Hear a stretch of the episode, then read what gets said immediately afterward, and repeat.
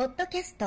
魅力とビジネスをプロデュースする白川よしかの元銀座ママの語るナンバーワンになる人の秘訣。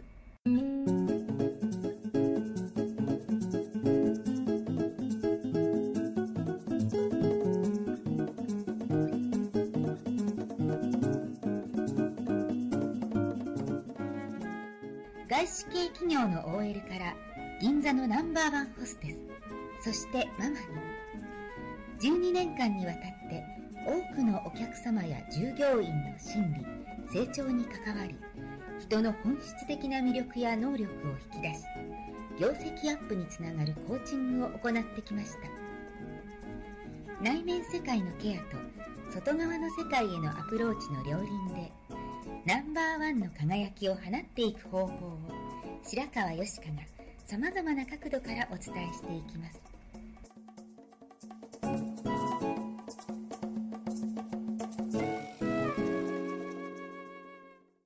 んにちは、白川よしかです。今日もポッドキャスト番組を始めたいと思います。今日はベストセラー作家の井上博之先生をゲストにお迎えしております。先生よろしくお願いいたします。はい、よろしくお願いいたします。はいベストセラー作家というご紹介をさせていただいたんですけれども、はい。現在は井上歯科医院の理事長でいらっしゃったり、はい。国内海外の大学の教授でいらっしゃったり、はい。コンサルタントコーチ、うん。経営学博士、そしてジョセフ・マーフィー・トラストというそうですね。潜在意識ですね。潜在意識のね、アメリカからのそういうタイトルをもらったっていうのは確かにあります。ね、もう本当にお一人でいろんなことをなさっているんですけれどうんも、まあ、時々ね、なんかこう、本ばっかり書いてると、歯医者やってるんですか？って言われたりすることありますし、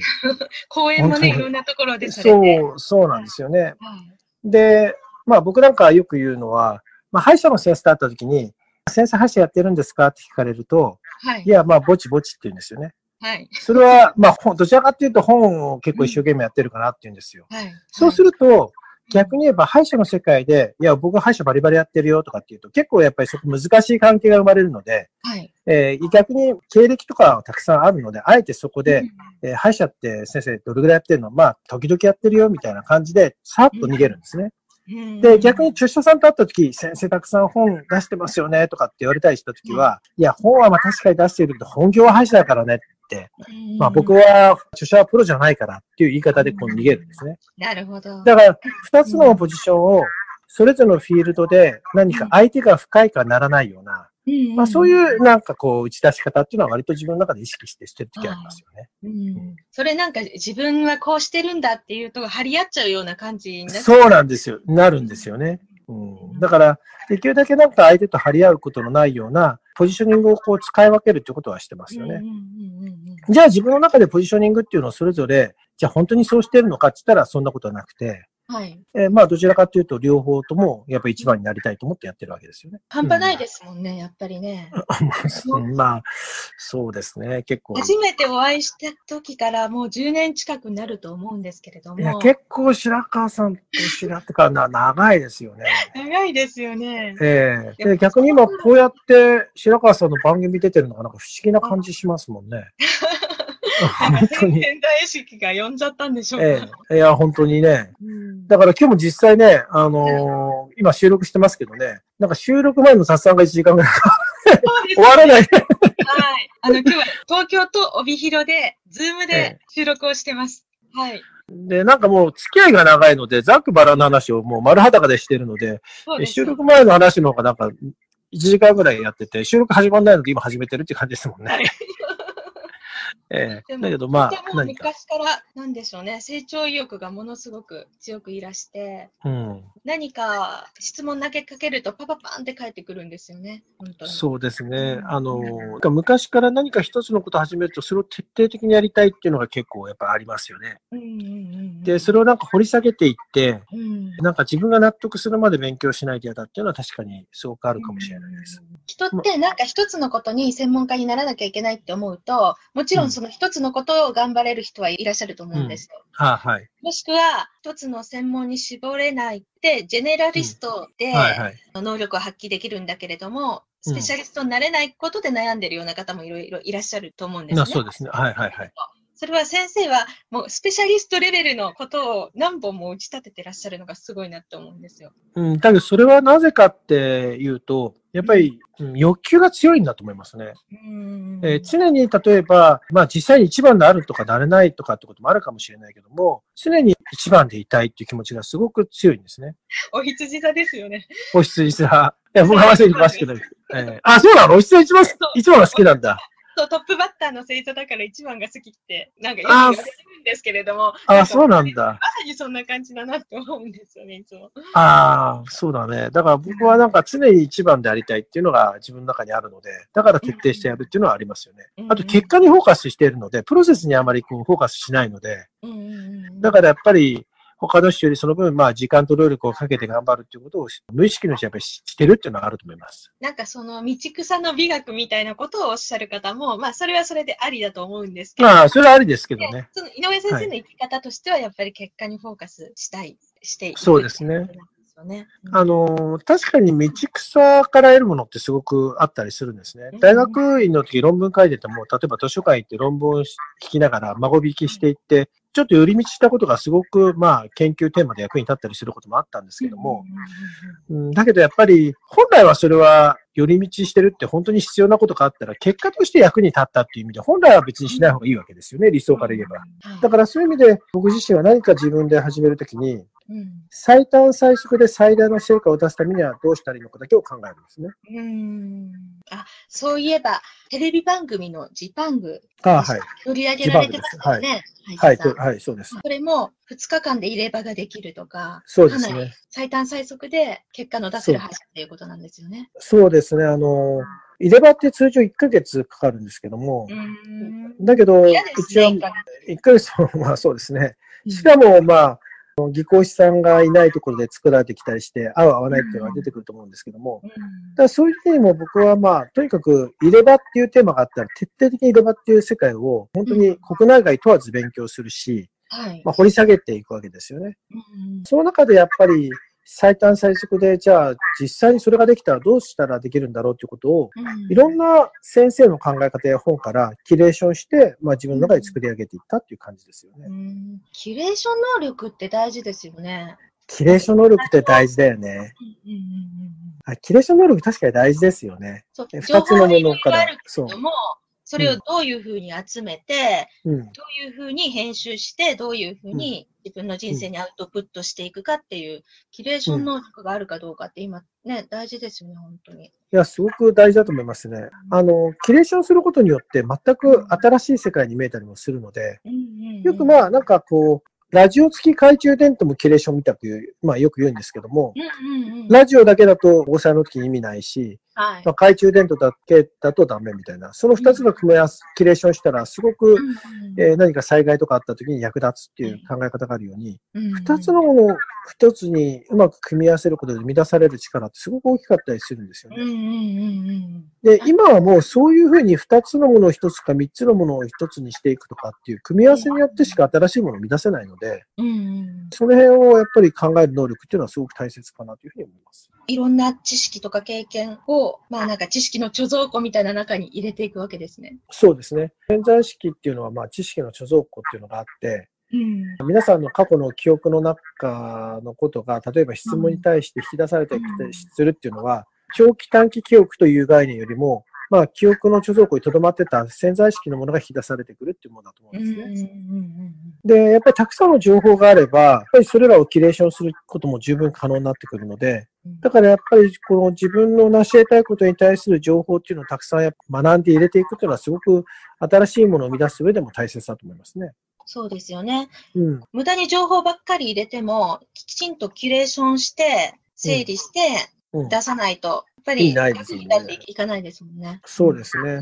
情報をすごい集めたがるし、情報量が多いと思ってる人がいるんですけども、うん。やっぱり自分の価値、目的に合った質の高い情報を集めるってことが大事なんですよね。そうですよね。ええ、情報は量じゃなくて、目的に合った質の高いものを集めるのが僕は価値だと思う。うん。量じゃなくて質。量じゃなくて。はいだけど、多くの人は情報を集めることをするんだよね。集めてから自分が何ができるかを考えるんだよ。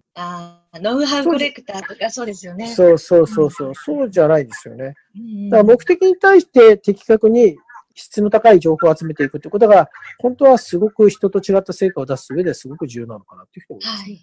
先生がおっしゃってた、エレガントなお金の使い方っていうのが、はい好きなんですけども、ああ、はいはいはいはい。それも、いかにこう、エレガントにお金を使って自分の人生を豊かにしていくかって、その、うんたくさんある情報の中から何を選び取っていくかっていうことですもんね。無駄を省いて。そうですね。うんあの、お金の使い方って僕、お金をたくさん持ってる人がなんかすごいように言う、思う人がいるんだけども、うんうんだけどそうじゃなくてお金って上手にやっぱりエレガントに品よく使ってる人が幸せだと思うんですよね。ですよね。うん、そう。例えば、えっ、と、お金たくさん持ってるからって上質の服ばっかり買えるんだったら、それはまあそれでエレガントだけども、なかなかそういうふうにはいかないわけですよ、皆さん。あでも、お金たくさん持ってても、エレガントなものを見極められるかとか、自分のに似合うものとか TPO を見極められるかとか、また別じゃないですか。それはあその別ですね能力がないとダメですよね。あそうですね。例えば、ジャンルの違うものを組み合わせてしまうことによって、いいものを身につけててもバランスが悪いってことも出てくるので、やっぱり、りある程度、まあ、糖質の取れる中にちょっと変化をもたらすようなキュレーションをした方が、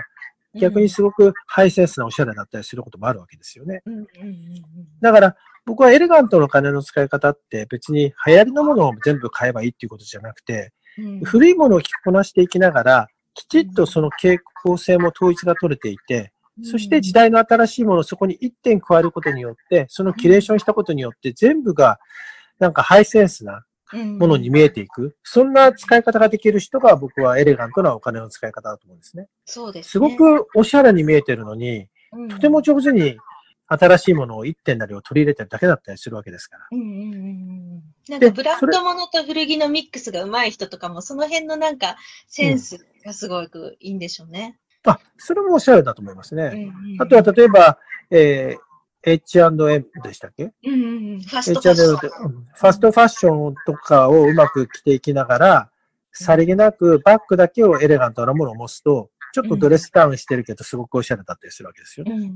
でもそれってこうや闇雲に選んでるわけじゃなくて、いろんなものを見て、いろんなものを考えて、いろんなものを感じ取って、その自分の中で物語があるから選び取っていけるみたいな。そうですね。それってすごくおしゃれですよね。うん。例えば、お食事行こうっていうふうに言うときに、自分たちの頭の中で、じゃあ、お祝いに使う年に一度のお店っていうのを、例えば候補で持ってるとか、例えば月に一度、まあ、家族だとか大切な人と行くレストランだと、このクラスのレストランを持ってるとか、うん。ちょっと食事行こうよって言った時に持ってるレストランは、行くレストランをちゃんと理解して持ってるとか、うん。そうやって、なんかこう、闇雲に高いとこ行けばいいっていうんじゃなくて、お互いの価値観の共有のする中で、一年を通して、えーうん。こんなレストランの種類もそうやってちゃんと使い分けをしながら、自分たちの選択ができる。うんまあ、それってすごいおしゃれなお金の使い方だし、上手なお食事の仕方だと思うんですよね。そうですよね。うんあと、そこでの空間とか、コミュニケーションもそこでの価値じゃないですか。そうですね。ねだから、お互いにいつもなんか気を使った服装ばっかりじゃなくて、普段はカジュアルなんだけども、例えばお誕生日だから行くレストランを決めといて、その時だけお互いにおしゃれをして、お互いに出かけるっていう、なんかそういう感覚を共有してるような、その、そしてお互いの普段と違った部分の美しさとか、かっこよさに惹かれるみたいな。ねえ、そうだですね。うん、すごく大事。それはエレガントの体の使い方。だからってそういう人って、例えば、まあ一流の人と出会って、例えばお食事誘われた時に、そういうお店も年に何回かは使ってるから慣れてるので、抵抗なくも使えるし、うん逆に言えば、まあ昔の同級生があって、例えば B 級グルメ行こうって言った時にも、そういうとこにもちょっと行ってるから、逆にそこでの自分の空気の作り方とか、または対応の仕方とか、うんまあそういうのも注文の仕方も含めて慣れてるから、逆にそれはその幅を持ってるっていうのがおしゃれだと思うんですよね。うん幅、幅大事ですね。うん幅は大事だと思うな。幅を自分で理解して、うん。要所要所でうまく使えるって。ああ、すごく大事ですね。うん逆に例えば自分でビジネスとかやってる人とか、自分が幅を持った食事なり場所を選ぶことによって、やっぱり自分のビジネスの相手に対する価値観をすごく理解できると思うんですよね。うんだから、やっぱり自分のライフスタイルだからこれでいいんだって決めるんじゃなくて、うん。幅を持ったライフスタイルを持つっていうことは、自分のビジネスで顧客を理解するという意味においても、すごく大切なことなんですね。幅っていうのは、ある意味、よくなんか無駄な幅なんか持つ必要ないよとかって言ったりするんだけども、全然無駄じゃなくて、幅を持つことによってすごく得られるものっていうのはあるような気がしますね。はい。あと、その、例えばレストランのうん。給仕をしてくれる方とのコミュニケーションとかもありますよね。まあ、すごく大事ですね。うん。ねえ本当うにん。うん。気持ちいいお客さんとそうじゃないお客さんがいらっしゃるわけじゃないですか。そうですね。だから気持ちいいと思われることで生まれる豊かさとかってたくさんありますよね。お金をいくら払うかとかじゃなくて。あ全然違いますよね。ね、あの。お金があるからって言って上質の客とは限らないということなんですね。そうそうそう。うん。お金を払うだけの男の人っていうのは、お店にとって売り上げに必要な、うん売り上げとして見てるだけのことであって、うん逆にそういう人には、うんえー特別なおもてなしを逆にしなかったりすることってあるんですよね。うんで、逆にけどね、あの、そちょっとご遠慮してほしい方は、う、うん。あまりおもてなしをしなかったりもしますよね、レストラン側からしても。まあしますよ。まあそれはすると思いますね。うんうんやっぱり僕ね、人生生きていく上でよく人に何が大切かってよく言うことで、はいやっぱりね、あの、お金があるからとか、自分が偉いとか、そんなことどうでもよくて、うん一番大切なのは、人に会った時感じいいねって言われる人が一番人生得するよって言うんですよ。うんとにかく誰からも感じのいい人だねって言われる生き方できしていて人生で損することはないよねって話をしますね。それは決して人に媚びを打ったり、変にへてくだったりということではなくてっていうことですよね。そういうことですね。まあ、ある意味、なんだろうな。相手が例えば、売っている側の人であったとしても、はい。相手の立場も理解しながら、その商品とのまあやり取りができるとかね。はい。まあ逆に言えば、自分が知っていることで相手にとって有益だなと思うことであれば、うん逆にちょっとこう知った激励のような言葉になったとしても、はい。愛情を持って相手に伝えることによって、逆に相手は自分のことをすごい慕ってくれたりもするわけだしね。はい。だから常に相手の立場、相手のことを考えた感じのいい、相手にとって必要だと思われるお客さんでいるってことは、すごく自分の人生っていうのかな、まあいろんなそういうことをできる人っていうのは自分の人生を豊かにしていける人かなというふうに思ったりしますね。うん。私もお客様なのに、いつもこう、こちら側を褒めてくださったり、いつもありがとうって言ってくださるような方っているだけでやっぱり気持ちが良くなるし、あこの人にはもっとしようとか、うん。この人に素晴らしい人だって思われるような人になりたいってこっちも思えるようになりますもんね。そうですね。うんあの、病院でもね、やっぱり患者さんって、まあ患者さんで来てくれるかお客様っていうことにはなるんですけども、はい。だけど、すごく、こう、やっぱりお客様で得するなと思ってる人は、例えば僕らでも治療期間中に大変な治療があったり、ちょっと不便な時期ってやっぱりなくはないわけですよね。そういう時に、まあ、こちらが分かってはいるんだけども、それを黙って、今はその時期だからと思って使ってくださる方とかってやっぱりいたりするわけですよ。ああ、なんかこの人すごい偉いな、すごいなと思いながら、やっぱりりそういう人の治療は一生懸命やっぱこうなってきたりもするし、何かあったとしてもサービスしてあげようとかって思ったりもするし、そうですよね。自分がお客だからって、こう、被害者意識持ったり、文句言ったりとか、そっちが先に来る人よりも、うんやっぱり、こちら側のサービス提供者のことも考えるような方だと、余計にまあそうだね。何かしてあげようってなりますよね。まあ人生の損得ってそういうどっから生まれてくることだっていうふうに僕は思いてもやっぱりますよね。そういうことなんでしょうね。まあそうですね。うん。うんだから僕なんかまあ本をたくさん書いてるっていうのもあって、はい。話すこと自体が何かこう相手の人生の中に役立つっていうことが結構多かったりするわけですよ。はい。まあだから逆になんだろう、すごく人生得することがすごく多いですよね。うん。話してることで相手が喜んでくれたりとか、何かこう相手の質問に対して答えてあげることによって相手がすごくまあ感謝してくれるので、はい。だからなんか必要以上に相手が自分にしてくれるっていうのはありますよね。僕の場合はそういうまあ伝えることで得してるってことはあるんですけども、はい。それぞれの皆さんが聞いてる方にも、そのやっぱり自分の得意としてるものとかっていっぱいあると思うんですよね。専門的なこととか。うん。逆にそういうものを惜しまずに相手の必要な時にきちっと提供してあげると、相手はやっぱり、ああすごいこの人と会って助けられたとか、そういう気持ち、また救われたっていう気持ち、またハッピーになれたっていう気持ちがうんうん持つことで、自分にすごく良くしてくれるってこともありますよね。うんうんうん。うんだから皆さんの中の持っている能力の中の強みの部分をうまく人との関係の中で生かすことによって人生すごく自分が逆に与えられて得する機会っていうのは多いんじゃないかなというふうに思いますね。そうですね。うん。こう強みを探そうとか、強みを見つけようってする方はいらっしゃいますけれども、うん。それを認識して、いかにこう、人に与えていくか、うん使わないと意味がないですもんね。そうなんですよ。で与えても別に減るものじゃないし、うんうん与えたことによって自分がさらに成長できる機会にもなるんですよね。うんうんだから、人って持ってるものをとどめとく方がよどんで成長なく、そしてそういうまあ貧相な自分の気持ちが相手のエネルギーに伝わってしまって損することがあるんですよね。うんうんだけど大切なものだけど相手のためにと思って与えることによって相手にその気持ちが伝わって自分の人生がさらに成長していき、より良くなっていくってことがあると思いますね。だから惜しまないってすごい大事だし、利他の精神ってね、まあ、よく言うけど、やっぱり与える精神、与えることによって与えられるってことが実はあるんだって。うんうんで与えられるのを待ってる人じゃなくて、与える人になっていくっていうことがすごく大事だと。それを例えば男女関係に当てはめても。男女関係に当てはめてもそうですよね。うん例えば、えーよく僕は最後だと分かっていたらっていう詩をまあ好きで読んだりするんですけども、うん最後だと分かっていたら今日あなたを愛してるって伝えただろうとか、うんまあ最後だと分かっていたらっていうことでたくさんこう綴っていく言葉なんですけども、うん例えば男女関係で男性が待ち合わせしてるときに、じゃあここに来てよっていうことじゃなくて、はい。え、君どこにいるの？じゃあ僕はそこに向かうねっていう、これ与えるってことだと思うんですよね。うんうんだからそういう行動が常に相手の立場に立ってできると、すごく相手が逆に、いや、もっとこちらから言ってあげなくちゃいけないとか、してあげなくちゃいけないという気持ちになると思うんですよ。うんうんうん求めるんじゃなくて、与えたことによって相手は逆にこちらに振り向いてくれる。だけど、そういう気持ちの自分の行動ができないときにするための自分への質問っていうのが自分への言い聞かす言葉として、今日が最後だと分かっていたらという気持ちだ、もし明日それがないとしたらというふうに思ったとしたら、やっぱり行動できると思うんですよね。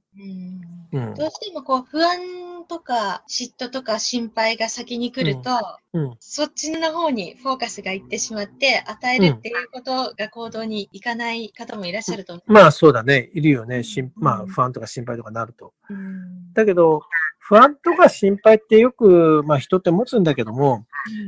だけどそれってなんか不安や心配に目を向けている自分が持って感じることなんだよね。うん逆にそれは必ずものっていろんな見方があるので、はい。まあ不安というものを不安という側面から見ないで違う側面から見たときに見えてくる価値ってあると思うので、うんだからそうやって考えていくと、逆に、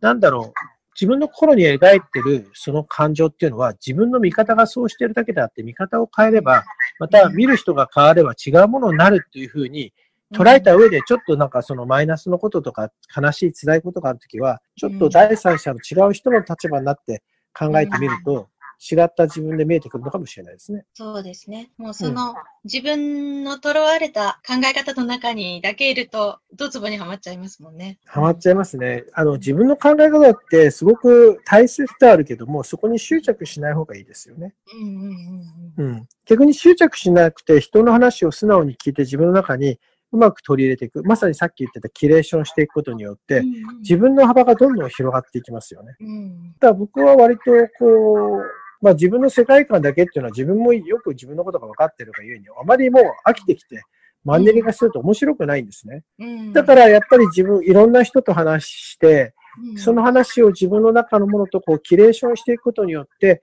なんか自分も新しい自分に気づけたりとかしてワクワクするような、なんかそういうふうにうまく人との関係をこう築くようにはしてますよね。井上先生はこう自分が持ってないものを持っていらっしゃるような方とかって結構お好きなんですよね。そうですね。僕は人生って何かに時間を費やしてきた分、必ずそれに対しては長けてるとか素晴らしくなる反面、うん、その時間に費やせなかったことによって損なってるものがいっぱいあるわけですよね。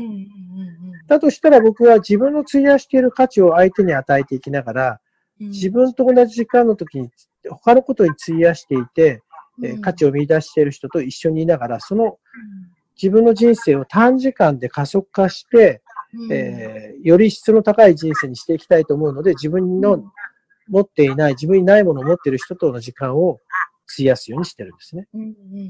まあ、化粧品というお話をしたとすればはい、え僕は例えば、歯科とかそういう本の勉強をたくさんしてきたから、その分野に関しては詳しいかもしれない。はい。だ美肌に関しては、例えば詳しくないかもしれない。うんけど、美肌にすごく興味があって、世界中の、例えば、お化粧品とかを使いながら、これがやっぱり世界の、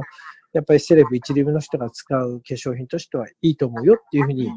分かった人が僕に教えてくれたら、いきなり僕はそこから入ることができるわけじゃないですか。はい。うんうんそれって人生をそういう人そういう人と違った分野でもたくさん出会うことによって、うん人生を一つの人生じゃなくて三つも四つも五つも六つも生きることができるじゃないですか。うんだからそういう意味で僕は、まあ自分にない魅力を、魅力というのか、自分のない世界を持っている人と一緒にいる時間をすごく大切にしたいというのはそういう意味なんです。上質な情報を得るのをショートカットできるってことですよね。まあそうですよね。極端に言えば、そういうことにつながり、そして膨大な情報に対する時間だけじゃなくて、うんそこに至るまでの投資っていうのも逆に言えばカットすることができますよね。うん、うんですね。うんうん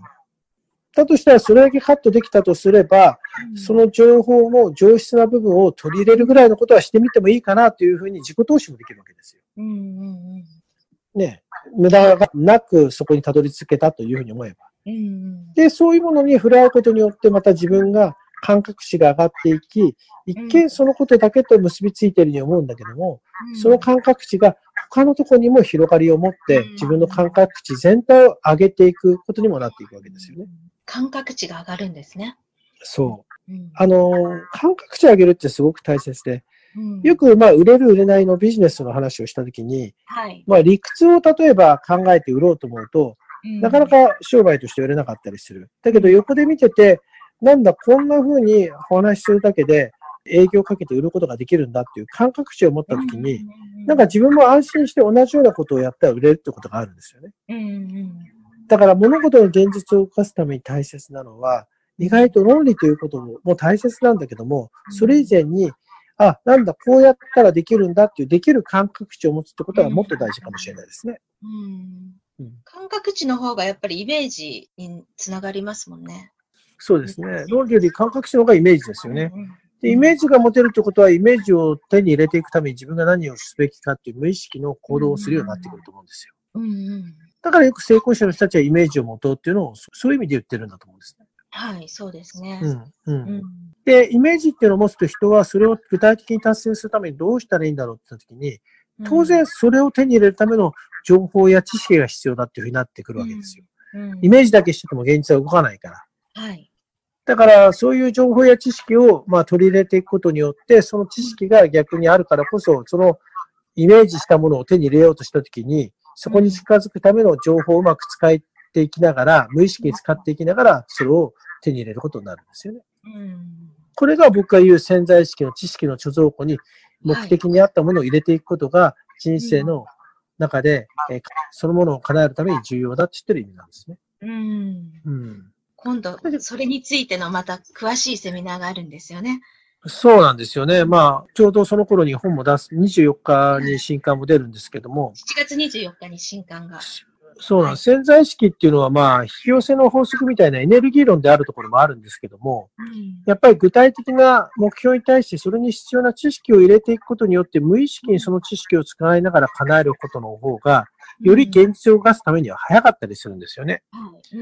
だけどどうしてもなんかふわふわの引き寄せの法則とかっていうことで、で人はこう楽したいがるので、うんそこに行きたがるんだけども、楽でね、簡単で早くっていうのに。そうですね。だけど、それ潜在意識のある意味、えーまあ、知識の貯蔵庫とかエネルギーだとかっていろんな側面の中の一端にしか過ぎないんですよね。で、逆にそこにフォーカスしながら、うまくなんか現実を動かせない人が多いので、逆に、現実を動かすために一番必要な知識の貯蔵庫の活用性ということに対して潜在意識を通じて今回は、まあ本を書き、そしてそれを具体的に、うんまあセミナーでも話していけたらいいかなと思ってるんですよね。はい。で、例えばそういう潜在意識を知ることによって、た自分の運命ってどうなるのかなっていう、運命って予測できるんですよね。うんはい、この続きは次回の後編にてお楽しみください。なお、講演会のご案内は知識の貯蔵庫、セミナーで検索していただくと出てきます。もしくはこちらのポッドキャストの説明文のページを見ていただくと URL が載せてあります。また、絆出版のホームページを見ていただくとトップページにご案内が出ております。どうぞ参考にされてみてください。それでは、最後まで聞いてくださりありがとうございました。本日の番組はいかがでしたか？これから少しずつお声をいただきながら、より充実した内容にしていきたいと思います。番組のご感想やご質問は、info アットマーク白川よしか .com までお寄せください。また http コロンスラッシュスラッシュ白川よしか .com のポッドキャストページからも受け付けております。お送りくださった方にはただいまプレゼントをご用意してますね。そしてさらに詳しいお話については無料メルマガビジョニスト通信にて。こちらはサイトにある登録ボタンから簡単にお申し込みしていただけます。もっと深いお話はいつかあなたと直接交わせますことを楽しみにしております。それではまた。